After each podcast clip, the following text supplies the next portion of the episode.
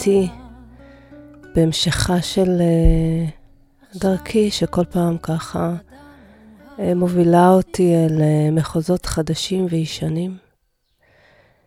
תקופה מאוד עמוקה של התבוננות, פנימה, דרך מראות המציאות. יש משפט... ששמעתי באחת מההרצאות על קבלה שנקרא מציאות כפני אלוהות. שזה אומר שהמציאות מראה לנו בצורה מאוד פשוטה את האמת או את הצעדים הבאים שעלינו לעשות. לפעמים כל שנדרש מאיתנו זה פשוט להתבונן. אמ, להתבונן מה מגיע אלינו, להתבונן בסך הנתונים שיש עכשיו ברגע הזה, תמיד זה ברגע הזה. ולפעול מתוך uh, הקשבה ודיוק. אז אני אתחיל בסיפור קצר, ואחר כך נעבור לקלף שלנו, של uh, קלף מספר 12. Um, uh, ראיתי סרטון, סרט טבע יפהפה, ובאחד החלקים של הסרט הזה דובר על ציפורי אווירי. ציפורים uh, שמקננות ב... חלק מהשנה בדלאוור שבארצות הברית, באחד מהיערות, וחוקר שחקר את דרכיהן להגיע, והוא ראה שבמגיעות לחלק מסוים בשנה, וחלק ממנו הן נודדות, כמו המון ציפורים, נודדות למקום אחר שהוא לא ידע לאן. אה, ובמשך מספר שנים שהוא עקב אחריהן, הוא ראה שלפעמים אה, יש שנים שהן אה, מקצרות את זמן השהייה שלהן ביער בדלאוור, ועוזבות מוקדם. הן עוזבות מוקדם אפילו על חשבון הזמן הנכון שלהם לקנן, ובריאות הגוזלים, ההתפתחות של הגוזלים, והוא לא הבין למה, למה, למה ההתנהגות הזו. היה ניכר בבירור שזה שינוי בהרגלים שלהם, שפתאום בזמן מסוים הן מחליטות לקצר את זמן השהייה שלהם בדלוור. אה, ובדלוור, בעונה שהן לא נמצאות, אה, יש הוריקנים. והוא תהה אם יש קשר בין הדברים. אה, משום שההוריקנים הופיעו הרבה אחרי, מספר חודשים, רק אחרי שהם עזבו, הם, הם, ההוריקנים תמיד הופיעו. אה, והוא התחיל לחקור, והוא ראה, אה, הוא שיער השערה בהתאם לנתונים שהוא ראה לפני כן, שבשנים שהם הקדימו לעזוב, היו באמת, אה, אה, העוצמה של ההוריקנים הייתה יותר חזקה. ואז הוא החליט לעשות ניסוי אותנטי בזמן הנוכח. אה, ובעונה מסוימת, אה, הוא חקר, במשך שנה הוא, הוא בדק את התנועה שלהם. ובשנה שהוא ראה שהם עזבו, באותה שנה גם הם עזבו מוקדם. ואז הוא, אה, הוא שיער, הוא אמר, אה, אני, אני מניח שאם הם עזבו מוקדם, אז תהיה עונת הוריקנים אה, סוערת כנראה במיוחד. וזה היה חודשים שלפני.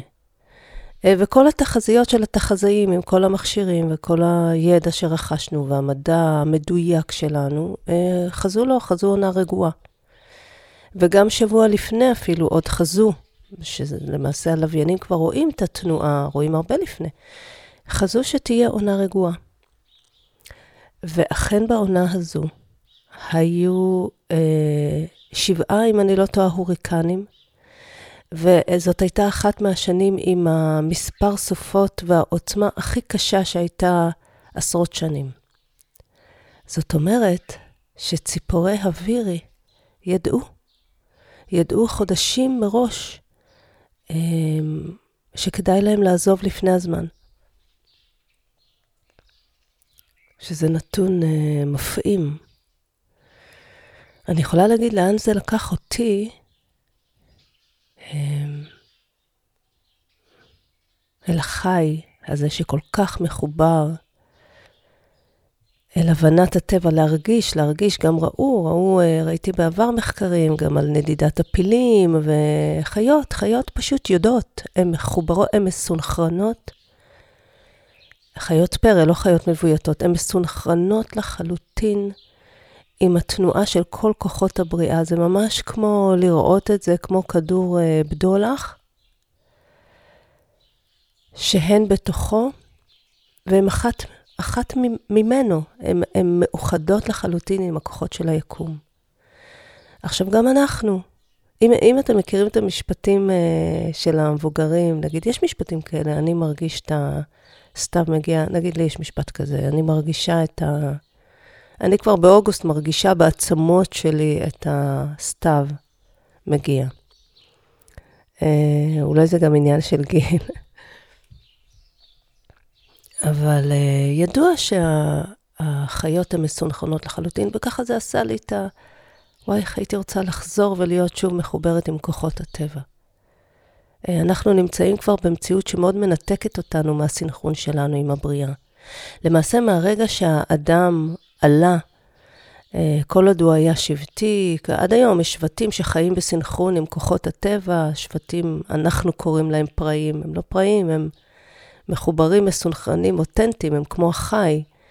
אז uh, המון דברים ניתקו אותנו, ומהרגע שהאדם עלה והכריז את uh, אדונותו על הטבע, המליך את עצמו על ממלכות הטבע, לאט לאט הוא התחיל לנתק את עצמו מהכוחות.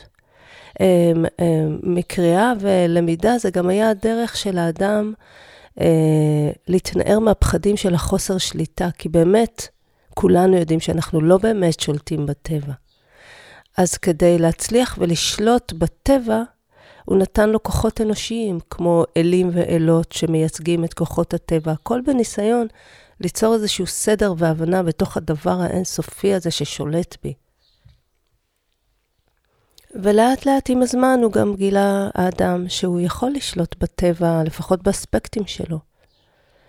אה, בגידול של בעלי חיים, בגידולים אה, רצויים על פני האדמה.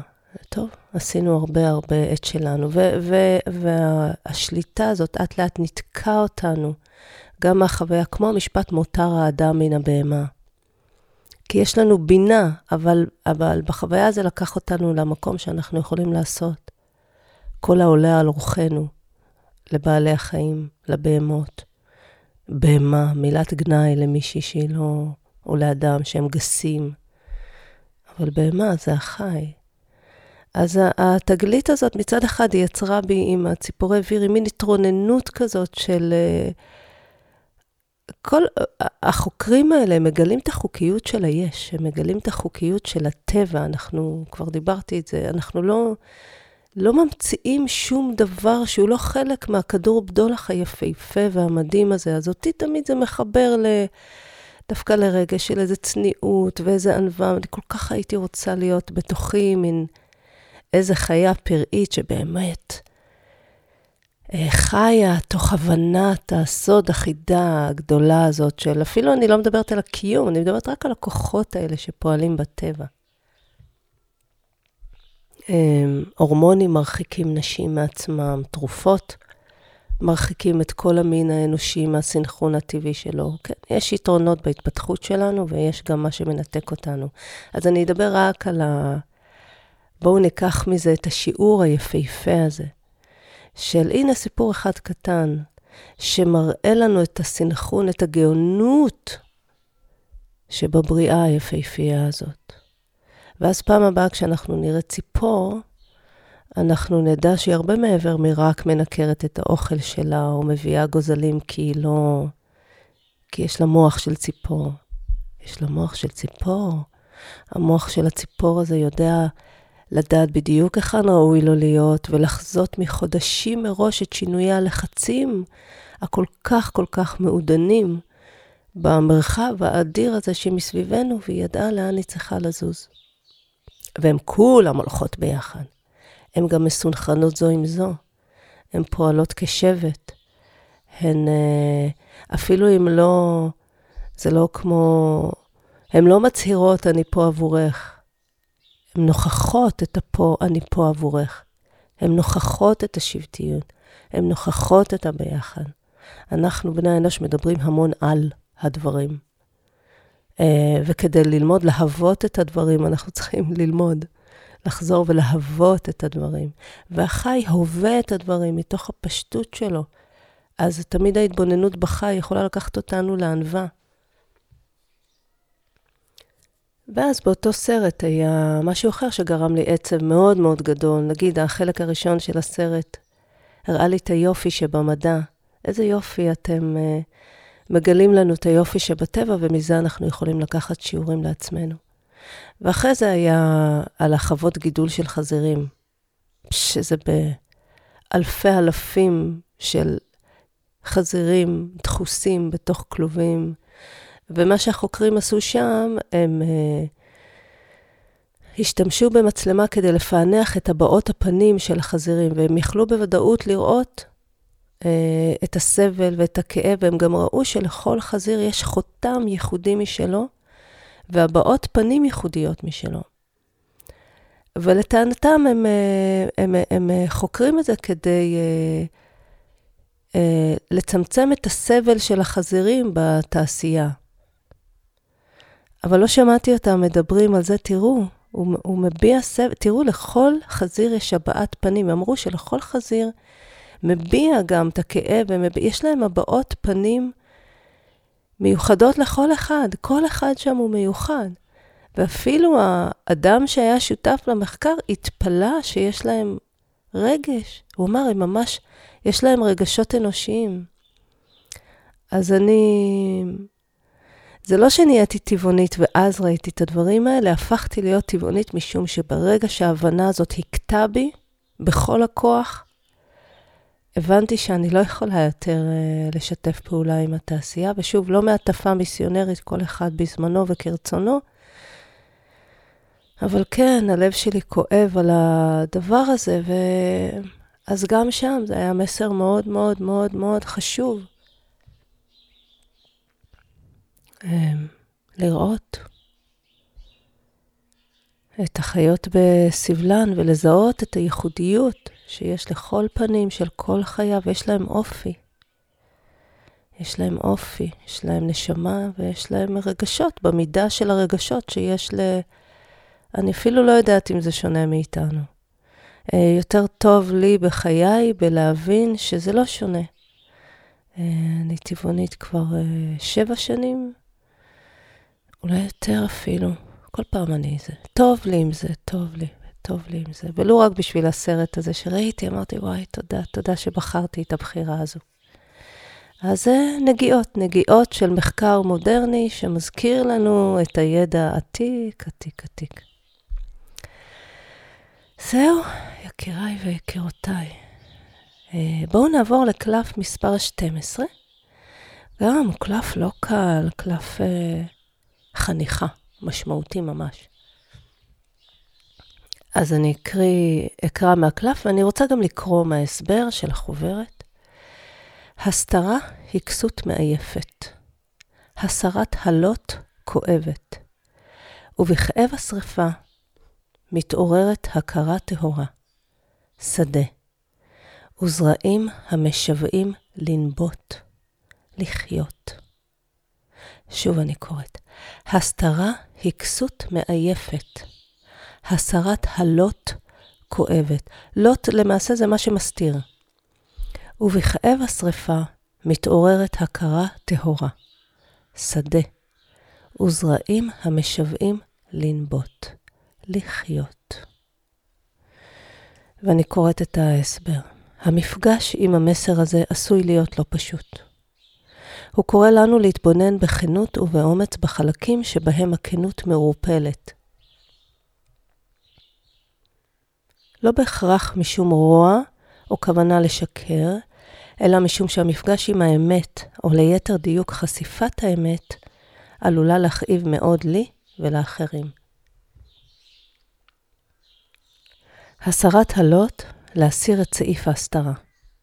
זהו תהליך הכרוך בכאב כמו קילוף אור מת מעל האור החי. אך תמיד, תמיד משהו משתחרר במקביל, ונחווית הקלה, שכן אנרגיה רבה הייתה מושקעת בהסתרה. יש להסכים ולשלם את המחיר על הסרת הלוט. זהו המחיר עבור החופש, לבטא את מי שאנחנו בעולם הזה. המחיר הזה הוא גם הדרך אל הגמול, נביטת הזרעים רדומים הכמהים לשאת פרי. זהו מקור הכאב והחסר. לא על מה שמסתירים, אלא על זרע השינוי שפריו נמנע מלצמוח בשל ההסתרה. בהתייחס לנושא בחיים, מתבוננים היכן יש הסתרה בחיים. זה יכול להיות משהו קטן ויומיומי, וזה יכול להיות סוד עמוק וישן, הכמה לצאת אל האור. גם אם לא הגיע זמנם של הדברים להיחשף, עצם המודעות תסייע למסתורין להביא אותם אל האור בזמנם ובזמננו הראוי. כשאני קיבלתי את המסר הזה באותו שחר מיוחד, אמ, נפעמתי מהעומק שלו, כי הוא נוגע ב... יש לנו כל כך הרבה שכבות ורבדים של קיום ביום-יום הזה. אה, ורבים מאיתנו, ללכת עם, ה, עם הכנות שלנו בחוץ, חשופה, עם כל הפנים שלנו בחוץ, זאת לא משימה קלה עד כמעט בלתי אפשרית, וגם לא כולם חייבים לדעת המינון הזה של המקום הנכון, מתי להגיד, איך להגיד, אה, להבשיל בתוכי עם הדברים, ומצד שני, לפעמים זה יוצר תחושת מחנק ואולי מבלבל, ויוצר את זה שאנחנו בסוף נמנעים מלהגיד את, את מה שכל כך חשוב שנגיד.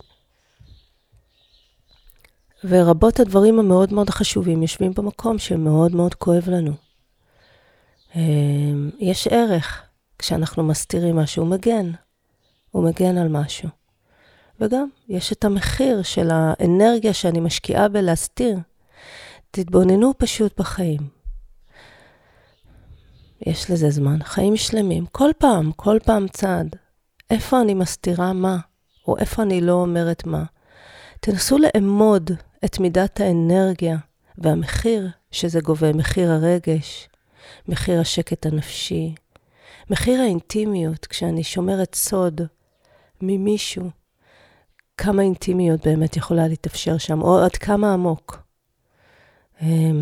וזה תהליך, וזה יכול לקחת שנים, וזה יכול גם לקחת גלגולים. הלוואי, הלוואי ונצליח בימי חיינו אנו להסיר את, את כל הלוט או הלוטים, כמו הלוט בערפל, כמו כל מה שאומרים לוטה בערפל או לוט בערפל, זה מה שמוסתר. אז uh, המסר הזה מספיק חזק שהוא יכול להמשיך ולהדהד איתנו עוד uh, רבות. Ah, להסיר את הלוט, האם כן או שמא אם לא. כל דבר בזמנו, כל דבר בזמנו. וגם לחמול את עצמנו ואת אותם מקומות שבהם אני אומרת, אוקיי, אני עוד לא בשלה לזה. אני עוד לא בשל לזה. אבל ההתבוננות עצמה היא כבר משחררת. על לפחות להסכים, להסיר את הלוט ביני לביני. וגם לזה יש מוכנות, וגם לזה יש בשלות, ויש לפעמים סודות קבורים עמוק בתוכנו, עד לשלב שנהיה מסוגלים להתמודד איתם. אמ, אם אנחנו אבל למען מישהו אחר, או בטח ילדים, אה, מגיל צעיר, אה, לעודד, לעודד לדבר. אה, אני יודעת, אני לא ארחיב את זה כאן, אבל בתור ילדה שאביה נהרג כשהייתי בת ארבע וחצי, בשירות אה, מילואים, אה, מאוד מהר למדתי להסתיר את הכאב שלי ואת הדמעות, ויש לזה מחירים. עד היום. היום יש ערנות יותר, אבל יש מחירים בהסתרה. לפחות עם הילדים, כמה שאנחנו יכולים לעודד אותם, לתת להם הרגשה שהעולם בטוח להם עבורם להיות הם, ולפחות שמישהו אחד יהיה עבורם המקור שאיתו הם יכולים להיחשף בכאבם. מתוקים שכאלה. בואו נאהב את הילדים שלנו והילדים של כולם. יש לי חיוך כזה של אהבה. המתיקות הילדית הזאת, גם אותנו, המבוגרים, תמיד מחזירה לאיזושהי עדינות והביתה ושמחה ילדית. בואו נהיה אנחנו הילדים האלה. אה, אז שיהיה לכם יום נפלא, המשך יום נהדר. לא יודעת איפה אתם עכשיו, אבל שולחת אה, חיבוק. מהלב שלי עצמו שמתעודד עכשיו מהחיבורים האלה לילדיות. אה, תודה לכם על ההזדמנות הזאת. תודה על הפידבקים שמגיעים אליי. יום נפלא, להתראות, נשתמע בקרוב, אמן. ואין כל השבילים לאן הם מובילים כשמתמסרים אל חסד